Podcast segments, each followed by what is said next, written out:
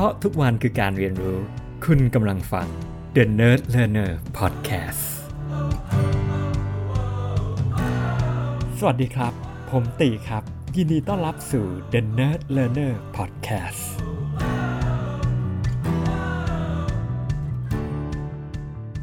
สวัสดีครับ หลังจากที่ติดลมทำคอนเทนต์เรื่องของ stress management EP รอบล่าสุดนะฮะเป็นยังไงบ้างพอได้ฟังแล้วนะครับ เลยมาทำอีกท็อปิกหนึ่งที่เอาจริงๆ เคยมีคนมาถาม นานละตอนนั้นเป็นนักศึกษาฝึกงานว่าทำงานกับคนประเภท perfectionist เนี่ยควรจะมีคำแนะนำอะไรอย่างเงี้ยประมาณเนี้ยนะครับก็เป็นแนวแบบ how to อะไรอย่างงี้เนาะก็คล้ายๆ EP รอบที่แล้วก็เลยบอกว่างั้นเดี๋ยว EP นี้เนี่ยมา explore สองมุมมองเลยดีกว่า มุมมองแรกคือว่าถ้าเราต้องทำงานด้วยกับคนที่ดูแบบเป็นแนว perfectionist เนี่ยทำยังไงในขณะเดียวกัน ถ้าเราเป็น perfectionist เนี่ยควรจะทำยังไงให้งานเราเสร็จอะไรเงี้ยอาจจะเจอปัญหางานเราไม่เสร็จสักที ไม่กล้าปล่อยออกไปสักทีกังวลว่ามันยังดีไม่พออะไรแบบเนี้ยเอาจริง ๆ ตอนที่ได้รับ topic เนี่ยแอบพูดถึงเราหรือเปล่าวะอะไรอย่างเงี้ยครับเพราะแบบก็พอเข้าใจแหละว่าคนภายนอกอะคงมองเราเป็นแนวแบบ perfectionist แน่เลยก็อาจจะจริงนะโอเค ถ้าเกิดใครมาทำงานด้วยก็จะแบบเริ่มบอกว่าไม่ได้ง่ายนะมาทำงานกับผมเนี่ยเราเป็นคนที่แบบมีมาตรฐานสูงมากๆเอาจริงๆเนื้อหานี้ก็ consult Chat GPT เดียวไม่ใช้ไม่ได้แล้วนะเดี๋ยวนี้ก็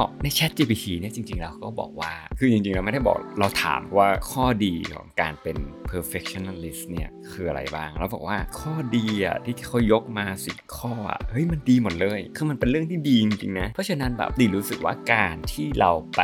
บอกหรือไปคิดว่าใครเป็น perfectionist เนี่ยไม่รู้นะคำนี้ส่วนตัวตีรู้สึกว่ามัน negative นิดนึงอะเหมือนแบบไอ้คนพวกเนี้ยเป็นคนพวกแปลกๆมันอะไรนักหนาวะมันเรื่องเยอะ เพราะฉะนั้นเนี่ยสิ่งแรกที่เราควรจะทำก่อนเลย คืออย่าไปแบบ put in the box อะอย่าไปคิดว่าแบบหัวหน้าเราแบบเป็น perfectionist หรืออะไรแบบเนี้ยหรือเพื่อนเราเป็นแบบเนี้ยนั่นเรากำลังใส่ box ให้เขาแล้วมันเป็น box ที่ทำให้แบบอะไรที่เขาทำก็แบบเออนี่ไงเพราะเขาแม่งเป็น perfectionist เขาเลยเป็นแบบนี้เห็นปะเราไป label people เพราะฉะนั้นอย่าไป label people อย่างนั้นแล้วมันยิ่งทำให้มันแย่ลงแล้วเราก็แบบเป็นวิธีการเราปัด quality ออกไป ซึ่งบางทีมันไม่ได้ดี เพราะฉะนั้นแบบงั้นมามองในแง่บวกบาง re-sentiment ใหม่นอะอันนี้จาก ChatGPT นี่ยเขาบอกว่าจริง ๆ แล้วอะการที่เป็น perfectionist มันมีประโยชน์อย่างเช่น 1. คุณภาพสูง 2. attention to detail 3. strong work ethic 4. continuous improvement พัฒนาอย่างต่อเนื่อง 5. reliable สามารถรับผิดชอบได้ พึ่งพาได้ 6. มีความสามารถในการจัดการ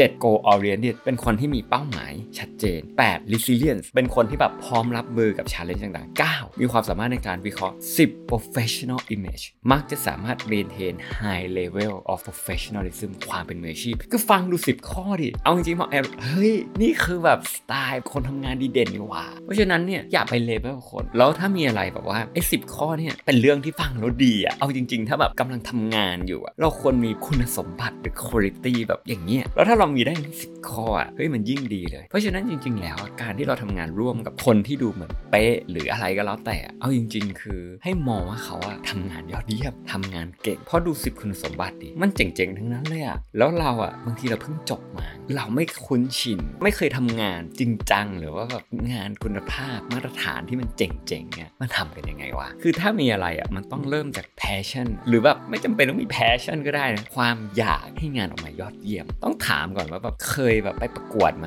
อยากจะทำให้มันเจ๋งอะไรประมาณนั้นหรือถ้าไม่เคยก็แบบอารมณ์ที่แบบเฮ้ยอยากทำงานให้มันเจ๋งมากๆ ไม่ใช่ทำงานให้มันเสร็จแล้วส่งอาจารย์แล้วมันจบเนี่ยคือวันเนี้ยหลายคนแบบว่าชินอะกับการที่เออถ้าเพิ่งจบออกมา เรียนมาตลอดทั้งชีวิตเรียนมหาวิทยาลัยมันแค่นั้นใช่ป่ะทำ paper เสร็จส่งจบแล้ว เสร็จแล้วส่งงาน present project ใช่ป่ะมี task ใหม่มีงานใหม่ แต่แบบทำงานมันไม่ได้อย่างนั้นนะมันก็เลยรู้สึกเฮ้ยทำไมเอาอะไรนะเอาหนาเพราะว่าแบบปกติทำข้อสอบจบทำกันบ้านเกรด แล้วก็จบในโลกความเป็นจริงพอเรามาทำงานอะมันไม่ได้ทำงานแบบนั้นเลยไงคือมันไม่ใช่แบบเราส่งงานไปแล้วแบบจะได้รับเกรดกลับมาเฮ้ยได้เจ็ดเต็มสิบนะอะไรอย่างเงี้ยเพราะฉะนั้นแบบเวลางานมันไปส่งอะแล้วบอกว่ามันเจ็ดเต็มสิบคือเอามาแก้สามที่เหลือด้วย เพื่อที่มันจะได้ออกไป 10 เต็ม10ไงคนก็เลยคิดว่าแบบเฮ้ยมันต้องการ perfectionist แต่จริงๆแล้วงานแต่ละอย่างที่มันออกมา มันคาดหวัง 10 เต็ม 10ไงไม่ได้แบบว่าเฮ้ยฉันส่งไป 5 เต็ม 10 มันเรียบร้อยไงมันต้องดูแรงบันดาลใจของแบบว่า งานที่ออกมายอดเยี่ยมที่เราเห็น แล้วเราจะเริ่มรู้สึกว่าเออว่ะอะไรก็ได้ที่มันทำออกมาภายนอกแบบ architecture ไม่รู้ว่าเราสายอะไรสมมติว่าเราแบบสายออกแบบ คิดว่าแบบเขา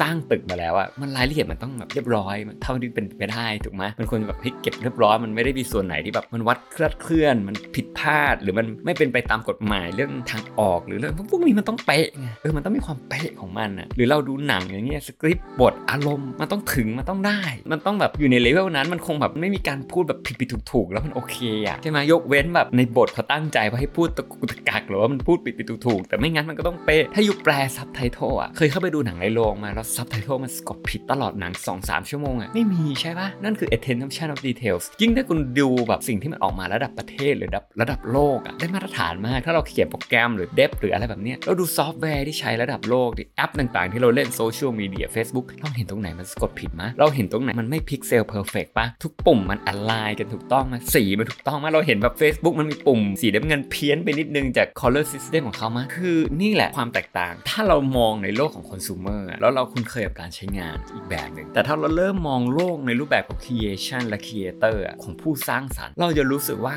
ทุกอย่างที่เราเห็นปรากฏบนโลกนี้ได้มีสักคนหนึ่งต้องคิดคนแล้วออกแบบมันขึ้นมา แล้วการที่ทำมันได้อะมันมีความ perfectionist ของมันในทุกๆเรื่อง ดูอย่าง packaging ดิในการแบบยูซื้อของสักอย่างหนึ่งเอาแบบ Apple ชิ้นหนึ่งหรือกล่อง packaging ของ iPhone ของอะไรพวกนี้มันอาศัยการออกแบบอย่างพิถีพิถัน ไม่ต้อง iPhone ก็ได้ซื้อของต่างๆอะไรเงี้ยเราจะเห็นว่าเฮ้ยกล่องมันออกแบบเฮ้ยยังไงวะให้มันใส่ได้พอดีที่สุด ออกแบบยังไงให้มันประหยัดพื้นที่ที่สุด มันมีดีเทลของการออกแบบเล็กๆน้อยๆแล้วถ้ามันออกมาแล้วมันไม่ตรงตามนั้นอะใช้งานไม่ได้มันพัง กันนะหลาย ๆ เรื่องว่าถ้ามันไม่เป๊ะเนี่ยมันพังทั้งนั้นไม่ว่าจะเป็นศิลปะดนตรีอย่างเงี้ยมันต้องเล่นให้เข้าคอร์ด มันต้อง orchestra หรือแบบ you ไปแสดงคอนเสิร์ตอย่างเงี้ยมันอาศัยการซ้อมแบบโคตรเยอะเลยนะต้องซ้อมแบบเนี่ยวันนี้ที่เพิ่งอ่านบทความมาว่าแบบมันมีคำถามบนพันทิปถามว่าเฮ้ยทำไมพวกวงต่าง ๆ ที่ไปเล่นตามผับตามบาร์เนี่ยเฮ้ยทำไมเขาร้องได้เลยวะคือเขาต้องซ้อมอยู่ในหัวเขาอยู่ใน list เขาเป็นร้อยกว่าเพลงอย่างเงี้ยแบบอยากได้เพลงนี้ปุ๊บโผล่มาแล้วก็ร้องแล้วก็นั่นได้เลยอาศัยประสบการณ์ อาศัย practice จำนวนชั่วโมง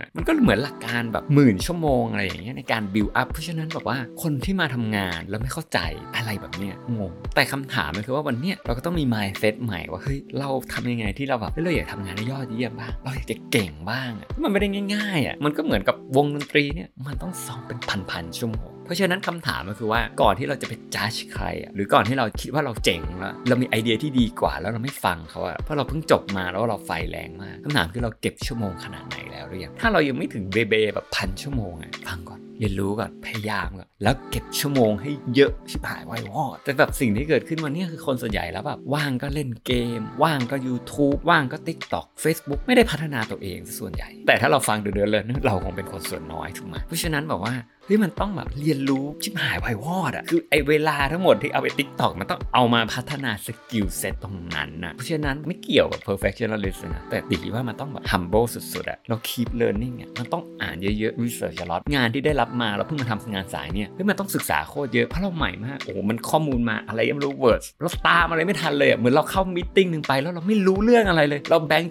70%คำถามเดียวคือถามว่าทำอย่างไรที่เราจะเริ่มรู้เร็วที่สุดให้เร็วได้ถูกปะเพราะฉะนั้นมันต้อง research ต้องอ่านต้องศึกษา แต่หลายคนคือแบบเออระเหยปล่อยแล้วบอกตัวเองว่าฉันยังใหม่อยู่ ฉันยังคงพยายามเรียนรู้อยู่อะไรแบบเนี้ยเราก็ไม่ถึงจุดนั้นสักทีแล้วเราคำถามคือว่าเฮ้ยคิดว่าเฮ้ยทุกคนแบบเทพหมด perfectionist หมดเพราะมันง่าย มันเป็น excuse ให้เราบอกตัวเองว่าเฮ้ยฉันไม่ใช่คนแบบนั้น ฉันเลยไม่ทำแบบนั้น ฉันเลยไม่นั่น การที่เรามีมุมมองแบบนี้ทำให้เรากลายเป็นว่าเราจะเริ่มมีโอกาสที่ไม่มี growth mindset เพราะมันจะพาเราอยู่ที่เดิม เพราะเราจะเริ่ม disassociate โดยที่เราไม่ตัวตัว คือเรากำลังบอกว่าไอ้คนพวกนี้ไม่ใช่ฉัน แต่มันทำให้เราไม่ได้ยกมาตรฐานของเราออกมาแทนที่เราจะกลายเป็นอยากเป็นคนที่เก่ง เป็นคนที่เจ๋ง เป็นคนที่ทำงานได้ยอดเยี่ยม เราอยากจะเติบโตในสายงาน มันไม่มีใครแบบน้อยมากอะที่จะมีแพชชั่นตั้งแต่แรก โอ้ยมาทำงานแล้วจะรักในสิ่งที่ทำไม่ขนาดนั้นหรอก แต่มันบิ้วกันได้ เพียงแต่ว่าต้องพยายามมันต้องเริ่มมี goals มีเป้าหมายมีอะไรที่ยิ่งใหญ่กว่าตัวเราที่แบบว่าเฮ้ยเราอยากจะ push สักนิดหนึ่งแบบอย่างน้อยเราอะไรก็ได้ที่จะ put effort ลงไป จริงแล้วแบบมันเป็นเรื่องของความผูกพันแล้วผูกพันมันไม่ได้ยากเหมือนเราเลี้ยงสัตว์เลี้ยงแมวเลี้ยงหมา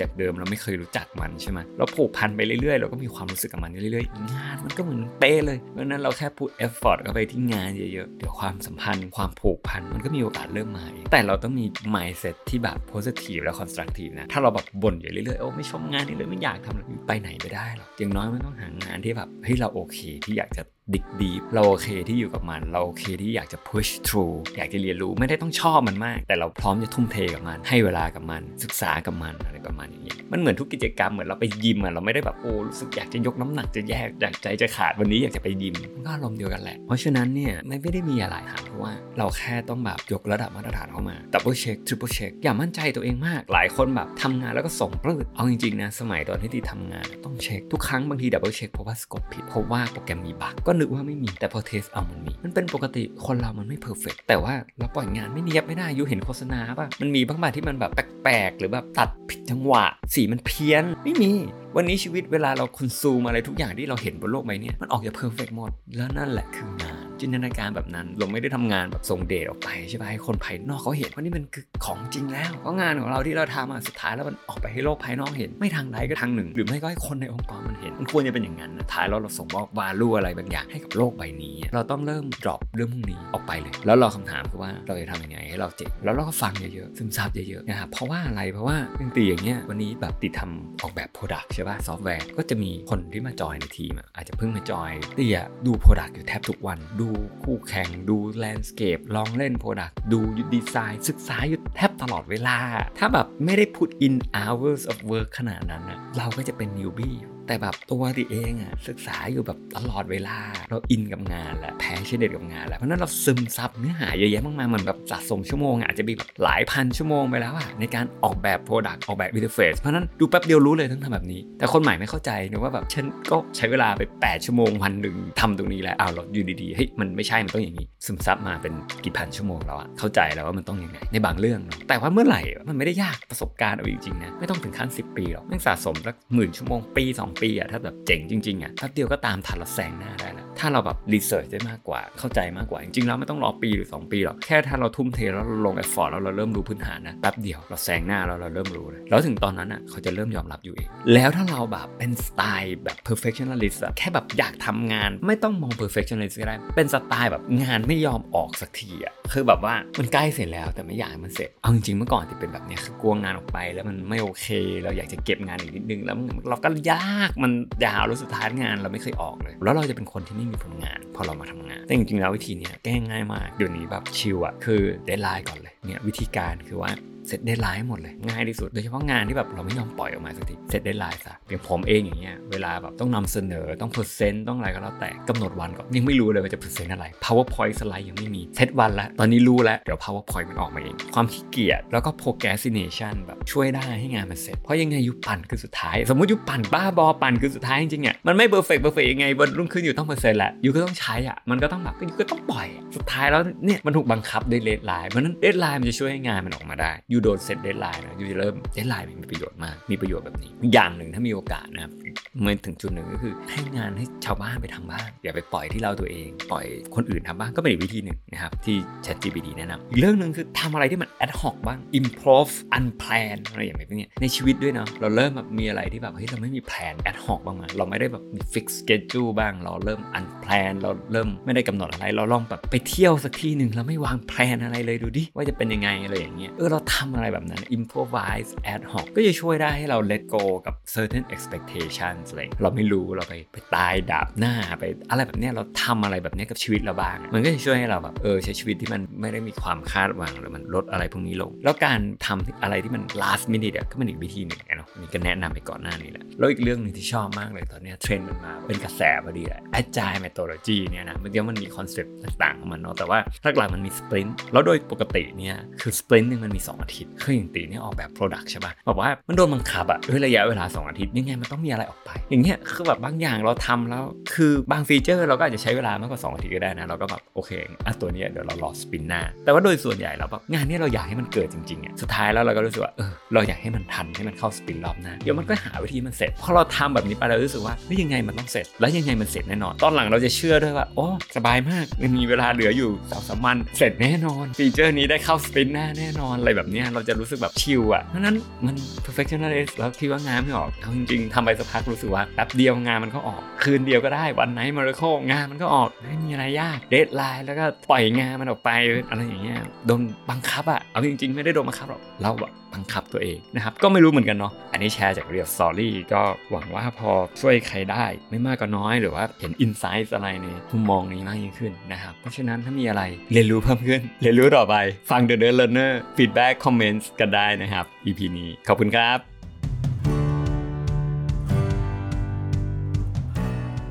เพราะทุกวันคือการเรียนรู้ คุณกำลังฟัง The Nerd Learner Podcast